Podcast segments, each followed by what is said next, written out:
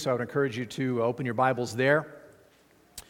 And as you are doing so, I want to call your attention to something Monty mentioned earlier, and that is the uh, extra surveys that we have in the back there. So when we handed them out, we intended for everybody to get a survey, and not realizing, not uh, picking up on the fact that most families, or many families, will grab one bulletin for the entire family, and thus one survey for the entire family. And so we ended up not getting um, surveys for everybody. We had some people asking for extras. We didn't have extras. Now we're providing extras. So if you would uh, take opportunity, not during the service, I remind you again, try to pay attention up here as best you can. And then, uh, but a- after the service is over, it doesn't take too long to go through this. Um, probably five minutes, 10 minutes at the way outside if you give a lot of attention to it. Uh, but I would encourage you for that. It is important for us to kind of get a, a, uh, pulse of what's going on in, uh, in people's thinking, etc. I would encourage you as well as you flip that over. Uh, well, you don't have it in your hand, but there's a question number 17 that says, I'm most confused about. And it turns out that was a confusing uh, way to ask that question. We, we don't mean what things are you just wrestling with that you can't get your mind around. We really kind of meant what, what things are uh, you asking questions about right now? What things in your mind would you like clarification on, etc. It doesn't have to be a uh, soul searching um, uh, quandary you find yourself in. You just can't grasp this thing. And, uh, you know, so anyway, that's question number 17. Um, we wanted to uh, clarify on that and make that available. Again, that's just out there in the foyer. So I would encourage you to grab that, fill it out, and then fold it up and stuff it in the offering box this week. Uh, you're uh, got your Bible open there to uh, Genesis chapter 23. And we're just uh, we're going to try to work through uh, the entire chapter and actually we're going to catch a little bit of the chapter before. But i want to read starting in verse 1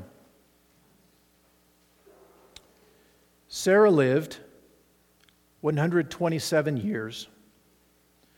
These were the years of the life of sarah.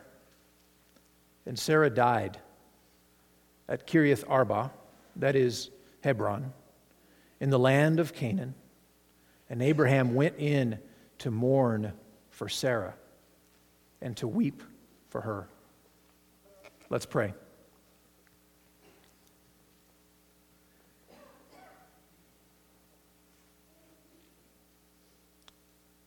Father, thank you that we have this opportunity on a Sunday morning. That you have commanded us to do so, and you've provided opportunity for us to be able to, and we get to meet together with your word open before us.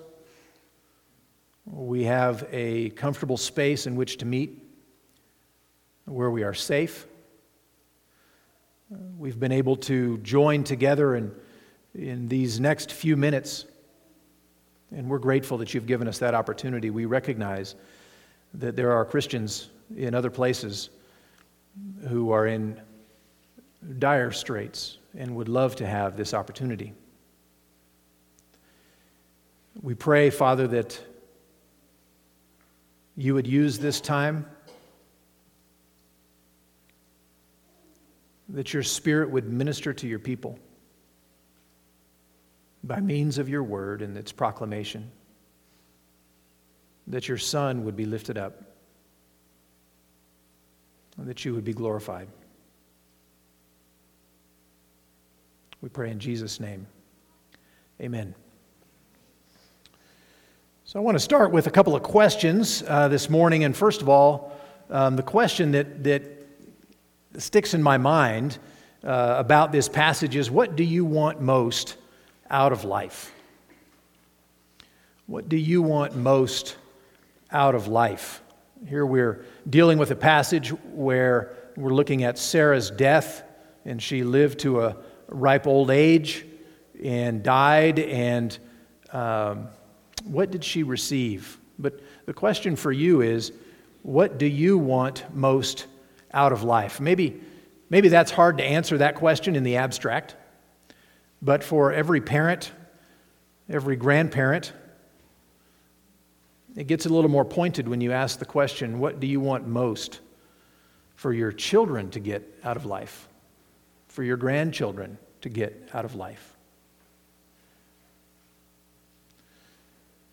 We've been following the life of Abraham for some time, and we remember back in chapter 11 where we first meet Abraham and we first meet Sarah, called Sarai at the time, and, and we learn about this couple that is called out uh, from Ur of the Chaldees, and they've, certain promises have been made, and, and they've journeyed far. If you recognize, we're in chapter 23, and we started reading about them in chapter 11. So, a, a giant chunk, more than half of what we have read so far in Genesis, has been about this couple. They've been central. And, and so, the question today, when we look at her death, which is really a question that we look uh, at any time someone dies, at any funeral, uh, you think about it and uh, usually talk about it. Here's a person whose life has ended, and the things they have sought in this life uh, are no more available to them. Opportunities are gone, and here we have Sarah, and opportunity is gone. Her life is ended. What has she received? And that's what we want to look at today.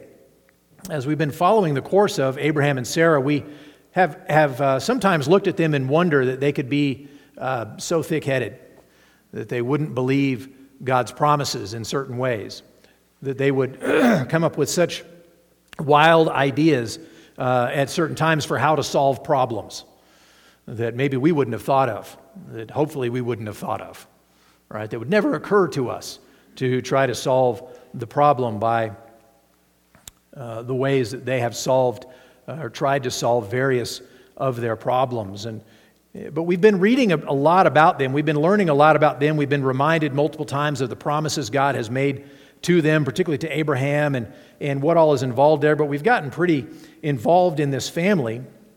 And here we have the death of one. And I think we have an indication that there's going to be a transition from this couple to the next. It's really a transition from Abraham kind of to Isaac, but Isaac isn't really a big part of the story. It's more Abraham through Isaac to Jacob, is how the story is going to go. But we see an indicator at the end of chapter 22 that this uh, transition is about to take place, where uh, we, we have a, a, statement about what Abraham has heard, reports of Milcah um, has, has borne children to your brother Nahor, and then I'm not going to uh, cause laughter by trying to read through some of those names.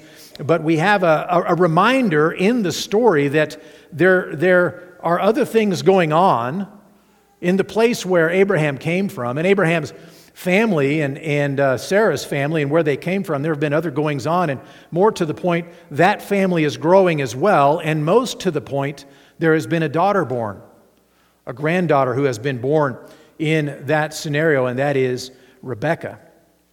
And so we are introduced not just to these men whose names we don't normally hear again, uh, but we see in verse 23 uh, Bethuel fathered Rebekah. And so we have, a, we have a flash, as it were, a pause in the story of what we've been looking at with Abraham and Sarah. And we have a, meanwhile, back at the ranch kind of uh, situation going on that there's, the family is continuing and it's growing and it's expanding. And most to the point, Rebekah has been born.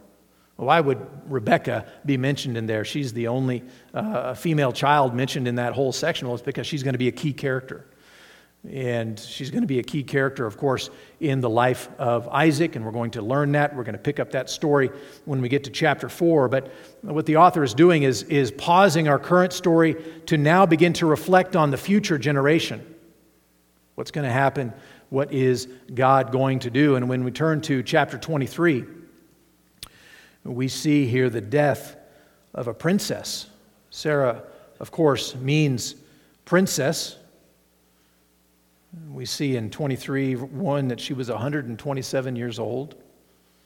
These were the years of the life of Sarah. Now, one, one scholar pointed out, and I've not confirmed this to myself, uh, but one scholar pointed out that this is the only woman in the Bible whose lifespan is given.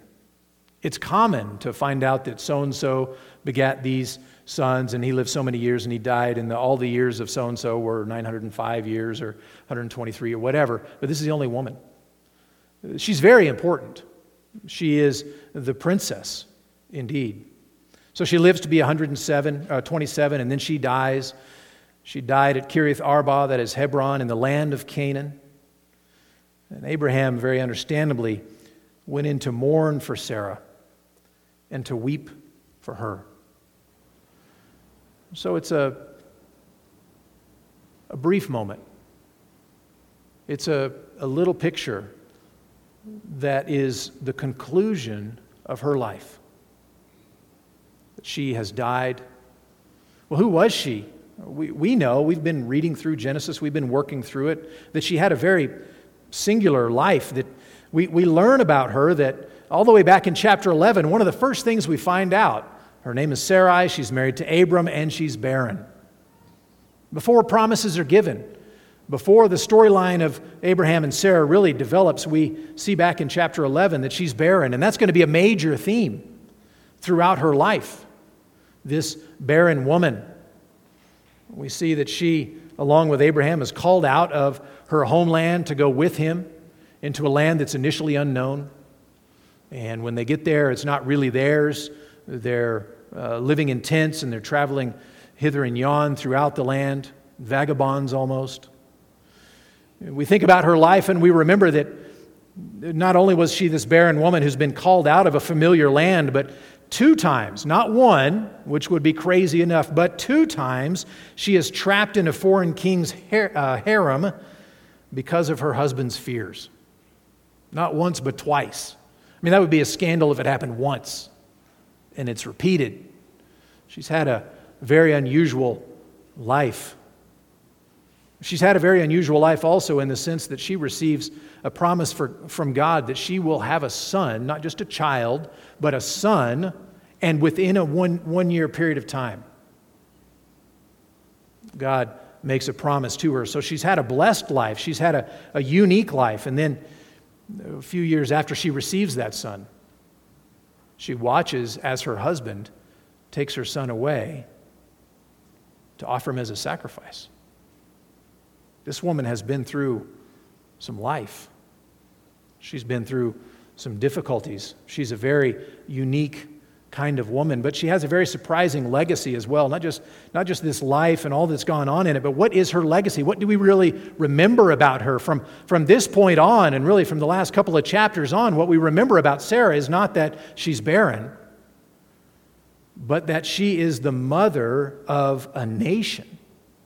She who was barren for the whole story nearly winds up being the mother, the princess of an entire nation that will come from her. She's a very unique person. And, and uh, Abraham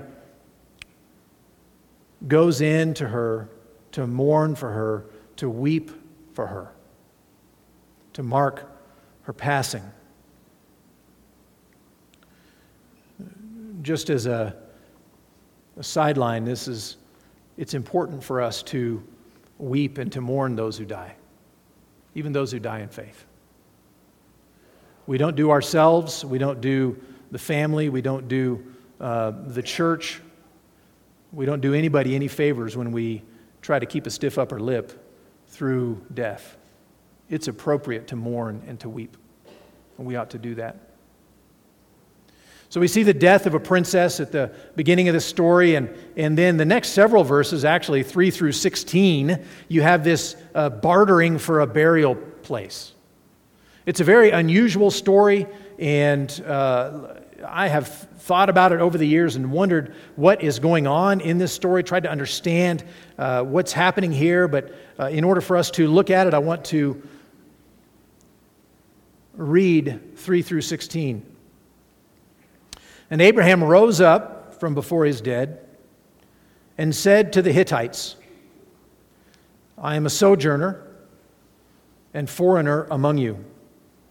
Give me property among you for a burying place, that I may bury my dead out of my sight. So, first of all, I want to notice before we continue on the, the partner in the haggling. With, with whom is he haggling? The haggling hasn't started yet, but it's about to. And, and with whom is he haggling? There, there are a couple of things that we notice here. First of all, he's talking to, he, he's, he's in the land of Canaan. That's where Sarah died, and the story, by the way, ends with another reference to the land of Canaan. That tells us that in the author's mind, it's important that this is happening in the land of Canaan.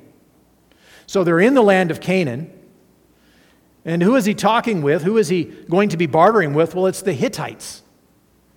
There are people living in that region called Hittites, and there seem to be lots of them. They seem to be the dominant population there in that area, or at least the ones that he's interacting with. And so he's, he's interacting with these Hittites, and we're going to learn the name of one of them in particular later on. But he says, Give me, uh, I'm a sojourner, I'm a foreigner among you. Give me property among you for a burying place that I may bury the dead out of my sight. And the Hittites answered Abraham, Hear us, my Lord. You are a prince of God among us. Bury your dead in the choicest of our tombs. None of us will withhold from you his tomb to hinder you from burying your dead. Abraham rose and bowed to the Hittites, the people of the land. So the, the initial offer is very interesting. The initial offer, he says, Give me a place. And they say, Okay, we'll give you any place. No one's going to withhold you a place to bury your dead. We'll, we'll be happy to give you the best, the choicest of our uh, tombs to bury your dead in. But Abraham rose and bowed to the Hittites, the people of the land. And he said to them, If you are willing that I should bury my dead out of my sight, hear me and entreat for me Ephron, the son of Zohar. So he identifies an individual. Then he says, in verse 9, that, we may, that, that he may give me the cave of Mach, Machpelah, which he owns. It is at the end of his field for the full price, let him give it to me in your presence as property for a burying place. So he, he says, Well, um, if you're serious about this, let me talk to Ephron. I have a particular place in mind, but let's not just do a deal where you give it to me. I, I am offering full price. I want to pay for this. Now, Ephron, verse 10, was sitting among the Hittites, and Ephron the Hittite answered Abraham in the hearing of the Hittites of all who went in at the gate of his city. Verse 11, No, my Lord, hear me. I give you the field, and I give you the cave that is in it. In the sight of the sons of my people, I give it to you. Bury your dead. So Ephron counters. See why this is a very unusual bartering? When you were buying the house you live in, or if you were buying a piece of property and someone says, Here, let me give it to you you probably say, Where do I sign? and he says, No, I want to pay full price. Well, then the counteroffer is, No, no, no, no, let me give it to you. I'm serious. For free. Let me give it to you. Verse 12 Then Abraham bowed down before the people of the land. And he said to Ephron in the hearing of the people of the land, But if you will, hear me. I give the price of the field. Accept it from me, that I may bury my dead there. Ephron answered Abraham, My Lord, listen to me. A piece of land worth 400 shekels of silver, what is that between you and me? Bury your dead. So finally, we have a price. Abraham's been offering to pay the price. Uh, Ephron has been saying, no, it's free. Uh, and finally, he comes up and says, here's, this, uh, here's the price, my, my opening bid. And Abraham listened to Ephron, and Abraham weighed out for Ephron the silver that he had named in the hearing of the Hittites 400 shekels of silver, according to the weights current among the merchants. That's strange. That's odd, the way that haggling went down. And I don't know um, exactly how to understand all of the ins and outs of it. But it seems to go in reverse, doesn't it? If you're buying something, you start off as the potential buyer lowballing.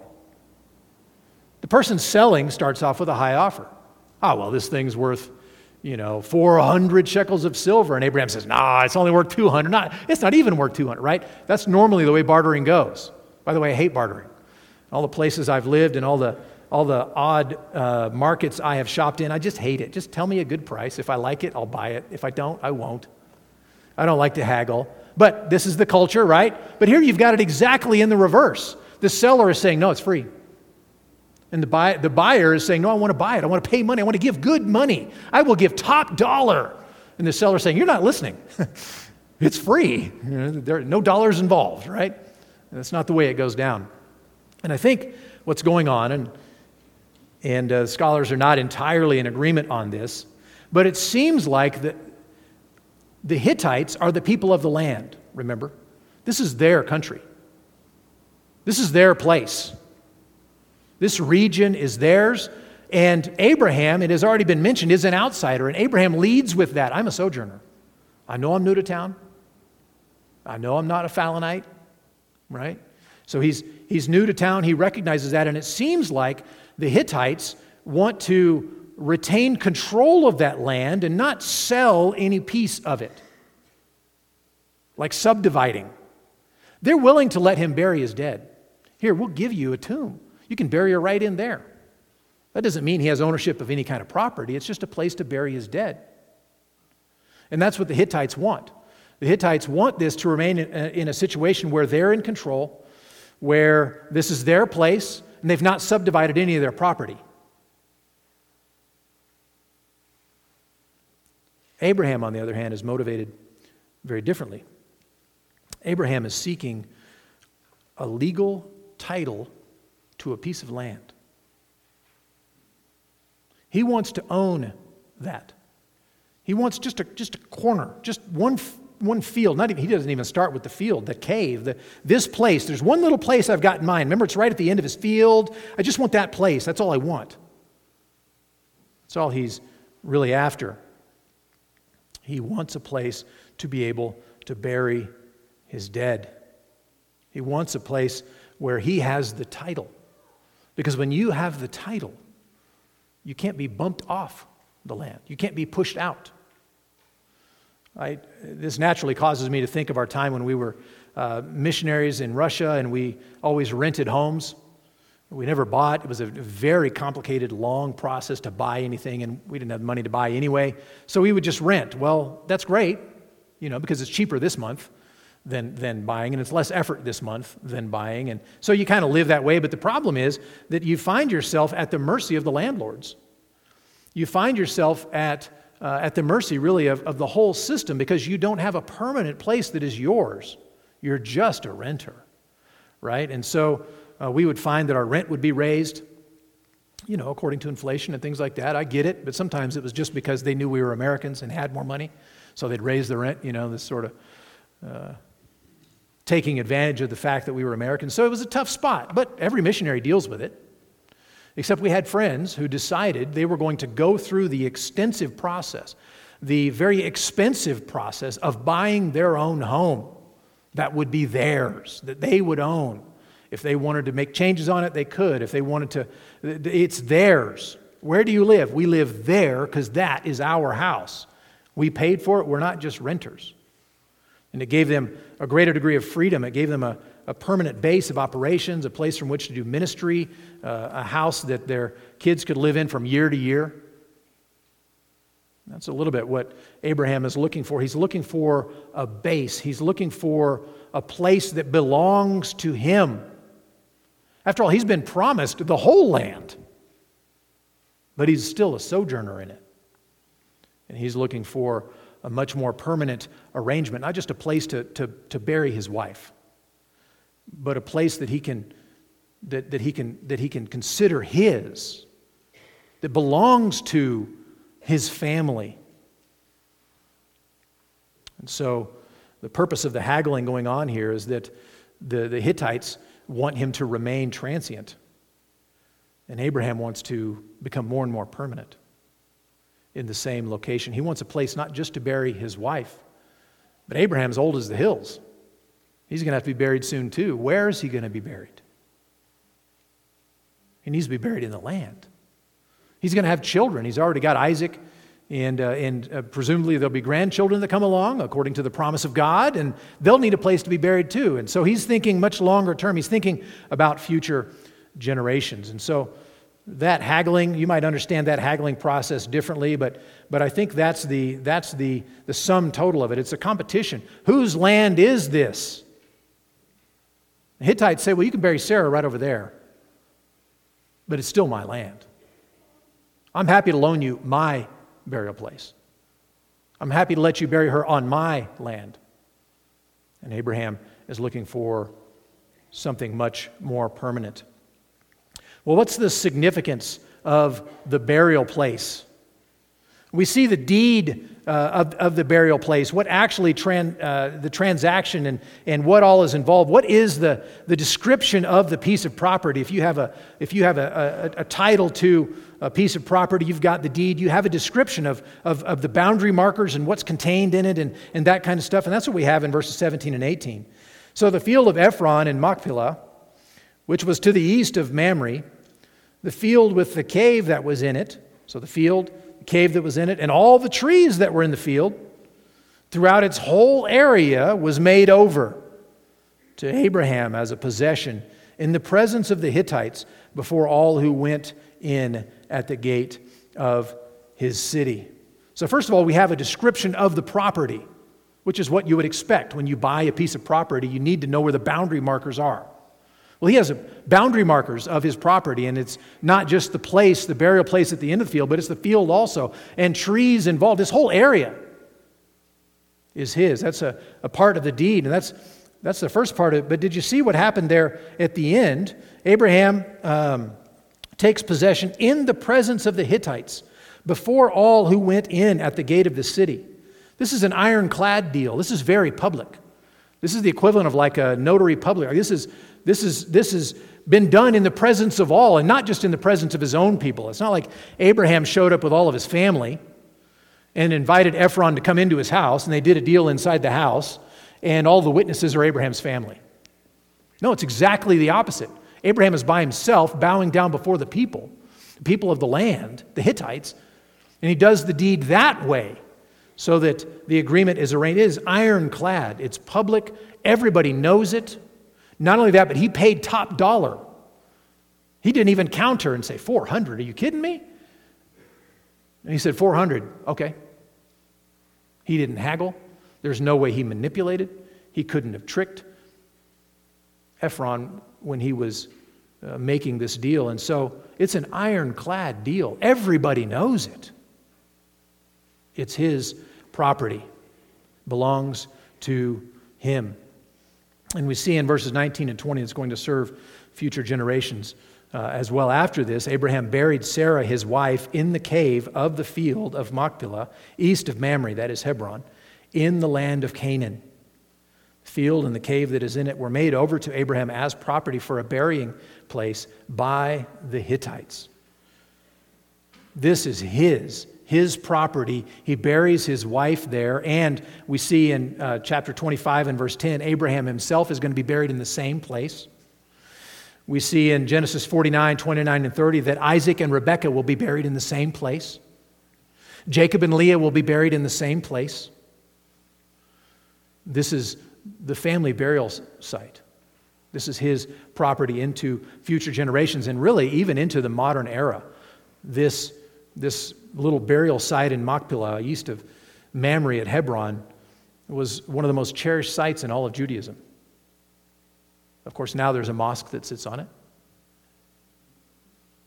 But it's, it's a holy place because it was the, the burial place of the princess. So I have a few implications and then some applications that we want to make. First implication is that we're seeing more and more hints of the land promise beginning to be fulfilled. Like a down payment of the land promise. The land promise made all the way back in Genesis chapter 12 and verse 7. To your offspring I will give this land, God said. That's a great expectation. This whole land. It's repeated in chapter 13. All the land that you see, God says, I will give to you and to your offspring forever, speaking to Abraham. Arise, walk through the length and breadth of the land, for I will give it to you. And the same thing in chapter 15.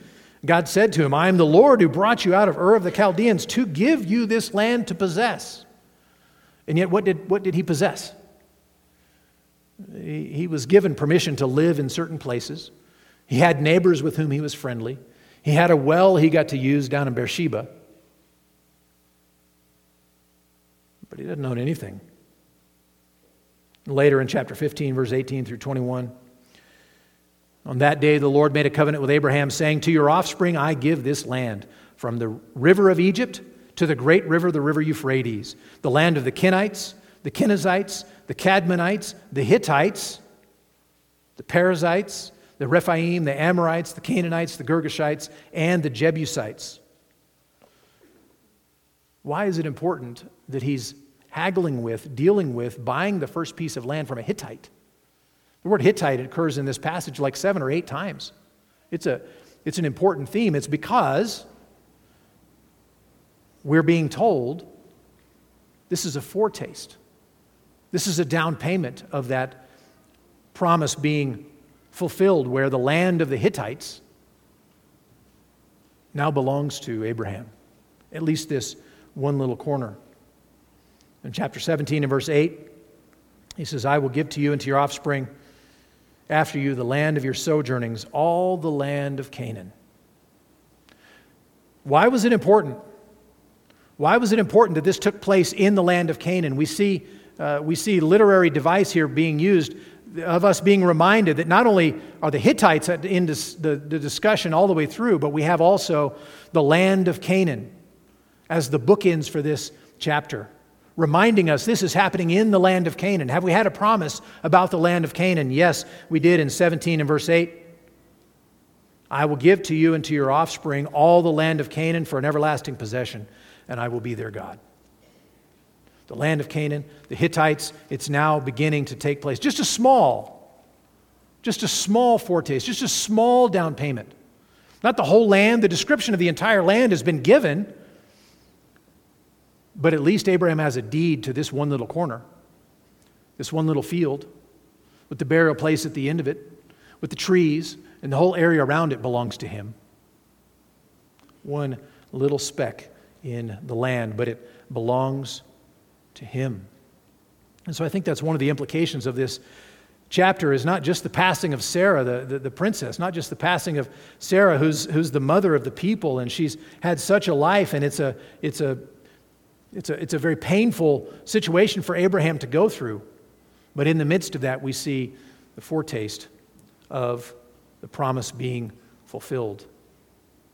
But I think, I think there's a second implication in our passage here, and that's that God's promises don't end in a tomb.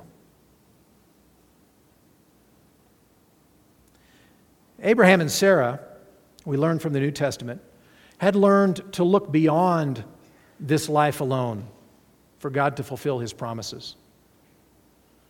I'm sure as they were getting up in years, we saw it already, that they were dealing with the struggle of we're, we're both too old to have kids, and yet God has promised us a son. They're wrestling with that question. How could God fulfill his promise to such an old couple? Well, that does get fulfilled and fulfilled miraculously. But then later in life, as they're getting older and older, Isaac is 37 when his mom dies. They've gotten old and they're remembering all the promises and they're saying, well, we've got a son. What about the rest of the promises? I mean, we're, we're kind of running out of time to inherit this land. It's a big land, and Abraham's an old man. The New Testament tells us that they had begun to look beyond this life for the fulfillment of those promises, that Abraham was beginning to, to suspect, to understand that he wouldn't be the one to inherit the deed for the entirety of the land. Hebrews chapter 11 reflects uh, for a good portion of that chapter on the life of Abraham and Sarah. And we read uh, in summary, uh, Hebrews chapter 11, starting in verse 8, a summary of the life of Abraham and the journey of faith. By faith, Abraham obeyed when he was called to go out to a place that he was to receive as an inheritance. And he went out not knowing where he was going. By faith, he went to live in the land of promise, as in a foreign land, living in tents with Isaac and Jacob, heirs with him of the same promise. For he was looking forward to the city that has foundations, whose designer and builder is God. Here he was living in tents, which by definition do not have foundations. They're, they're, they're, they're movable. That's the point. But he's looking forward to a city that has foundations, whose designer and builder is God. This is not a regular city. Verse 13 These all died in faith, not having received the things promised, but having seen them and greeted them from afar, and having acknowledged that they were strangers and exiles on the earth. But the people who speak thus make it clear that they are seeking a homeland. If they had been thinking of the land from which they had gone out, they would have had opportunity to return. But as it is, they desire a better country, that is, a heavenly one. Therefore, God is not ashamed to be called their God for he has prepared for them a city. What city were they ultimately expecting? What, what inheritance were they ultimately expecting? They, they understood the physical promise. They understood the land and they got the down payment of the land here, but, but they had begun to look beyond. They had begun to understand that God was preparing for them a place with Him in heaven. That's implicit in this chapter here. That's implicit in this story. Here, Sarah died, but she didn't die in misery. She didn't die with her faith crushed. She didn't die disappointed. She died in expectation of something greater being given, according to the author to the Hebrews. God's promises don't end in a tomb. And of course, that has relevance for us as we think back to the first century, we think into the New Testament, and we think about the disciples and, and how the disciples had, had been living with Jesus these three and a half years, and they had such expectation about the kingdom he was going to bring and about what all was going to be accomplished, and then and, and the victory he's going to bring, and they haggle amongst themselves who's going to be in the, in the position of priority and, and prominence in this kingdom, and on and on and on. And then Jesus is arrested, and then Jesus is crucified. And he dies. And he's buried.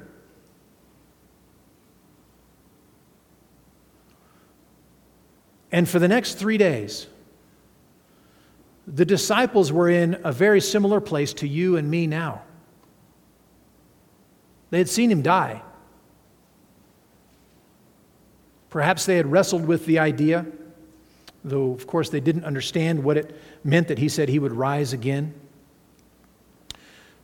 But they were looking at his death and they were saying, Did he fail? The hope that we had that was invested in him, has it come to an end? I mean, he's dead after all.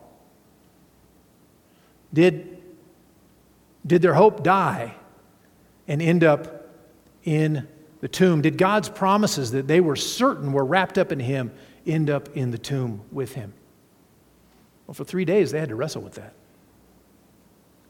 And you and I, in our day, wrestle with that too, don't we? I mean, we've heard stories. We've read the accounts from the New Testament. We, we can see evidence for the resurrection, etc. But right now, for you and me, it's a matter of faith, isn't it? Because we've not seen his resurrected body. For you and me, it's an issue of faith, just like for the disciples in, in, in those, those hours when he was in the tomb. It was a matter of faith. But, folks, the, the promises of God don't end up in a tomb. They don't end there. They went to the tomb, didn't they? But on the third day, God did raise him from the dead. God did raise him to new life, and he went and talked to the disciples. He went and talked to and appeared to over 500 people. So that it was, a, it was no longer an issue of faith for the disciples. They saw him. For the disciples, for those select few who got to see him, for those, for those 500 or so, it now was an issue of memory and not of faith in the same way because they saw him. They talked to him. They ate with him. They touched him. They knew he was alive.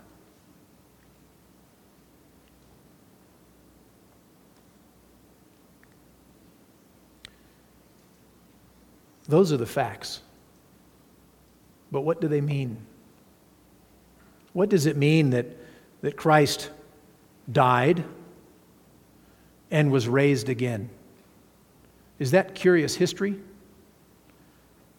Is that uh, miraculous and, and therefore wonderful? What does it mean for you and me that Christ died? Well, the, the epistles explain for us very clearly that Christ's life that he lived not only was a fulfillment and a gathering up of these promises, but it was a life of obedience to God. And that's important for you and me because we have not been obedient to God. It's important for you and me because, because we have disobeyed God more times than we know, and we stand guilty before Him in ourselves.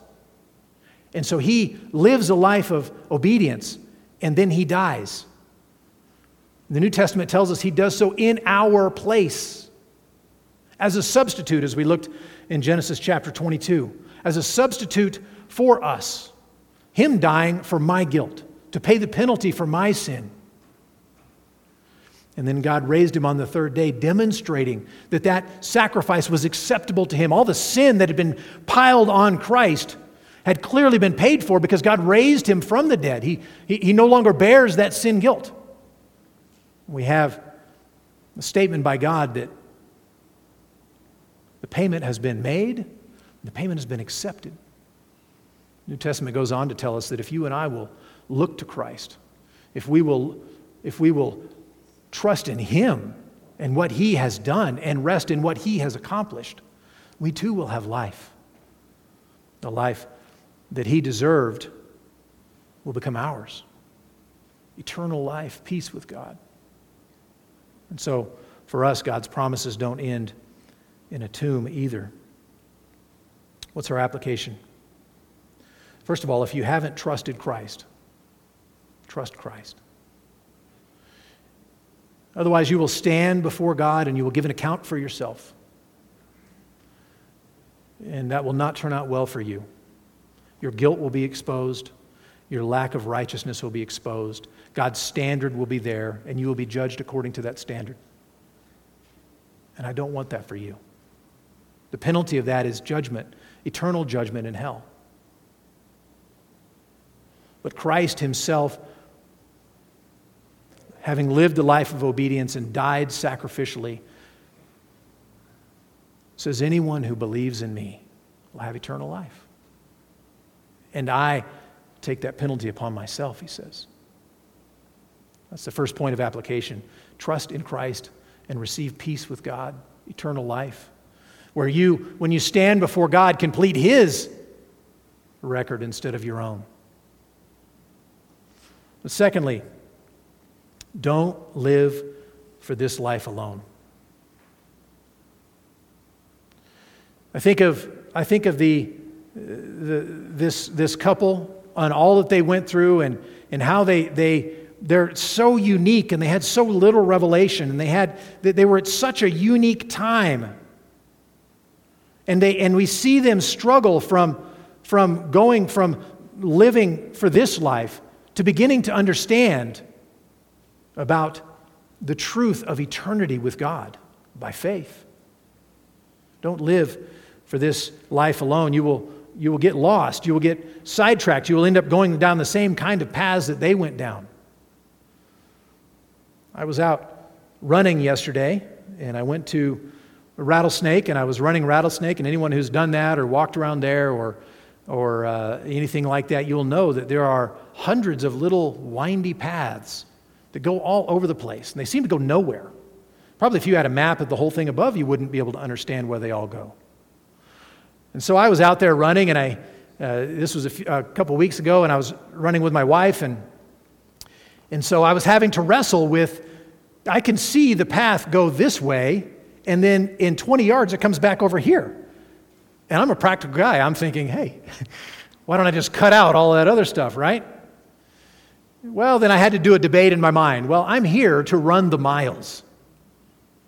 So I'm going to run the miles, right? So I do the zigzag and the, and the hither and yon and all around and all that kind of stuff because I'm here to run the miles, right? Well, yesterday I was out there running and it was hot. I mean, it was like 70, right? Jeff said winter was something, right? Winter was something, okay? 70 is hot all of a sudden. Four months, 70 will be like cold. I'll be wearing a jacket, right? But I'm out there running, and I, of course, I'm, I'm running a circle, and I'm the farthest away. suddenly I start thinking, I bet I could just cut straight across not run the zigzags because I want to get back, right? Well, that's kind of, uh, I, I, tell that story to, to point out the fact that you have the options of either running the miles of life and following the well beaten path wherever it goes. And you don't really know where it goes, and it might end up taking you off a cliff. Or you can look and, and see, I'm a mile from my truck, and it's over there. I'm hot and tired. I just want to get to my truck. You can, you can live your life just running the miles, or you can keep your eye fixed on what the goal is. Sometimes you just need to run the miles when you're running. But in our life, running the miles, following the well beaten path, it's also called the wide road. The gate is wide. Living, pursuing this life just like everybody else. And what's the end of that path? Destruction. So let's you and me not live for this life alone. When we ask the question, what do we really want out of life for our children? We know what we want for our children. We want them to know Christ. We want them to walk with Him. We want them to hear, Well done, good and faithful servant. I think, I think we're more invested. We can see more clearly. It boils it right down to, to the issue when we think about our children. What do we want for them? We want them to have peace with God in Christ. We want them to have their eyes fixed on that eternal inheritance. We want them to understand and know what it means to be reconciled with God in Christ and to walk with Him and to know the joys that come with that, even if, catch this, even if it means hardship now.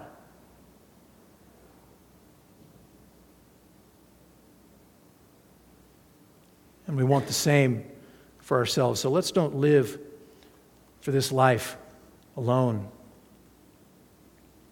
So, how do we wrap up this, uh, this account of the burial of Sarah? I think we wrap it up this way by learning the lesson that the author to the Hebrews learned from them. That our greatest hope is that city that has foundations, whose designer and builder is God.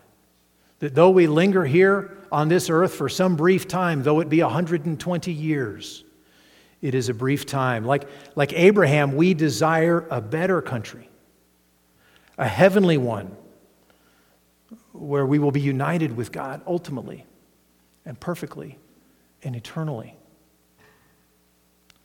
Let's not live for this life alone. Let's pray.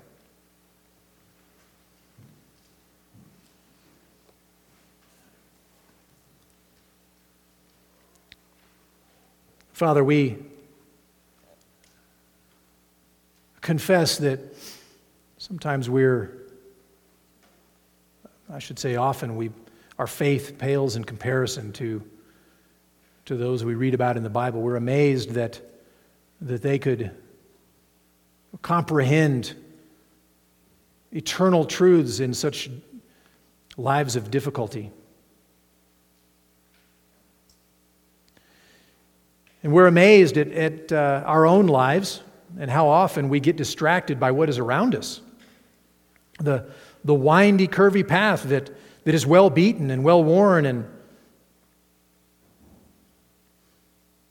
we're tempted to walk in the same ways the world walks in. We're tempted to value the things the world values. We're tempted to be distracted by, to go after the same things that, that all of those who walk the wide path value.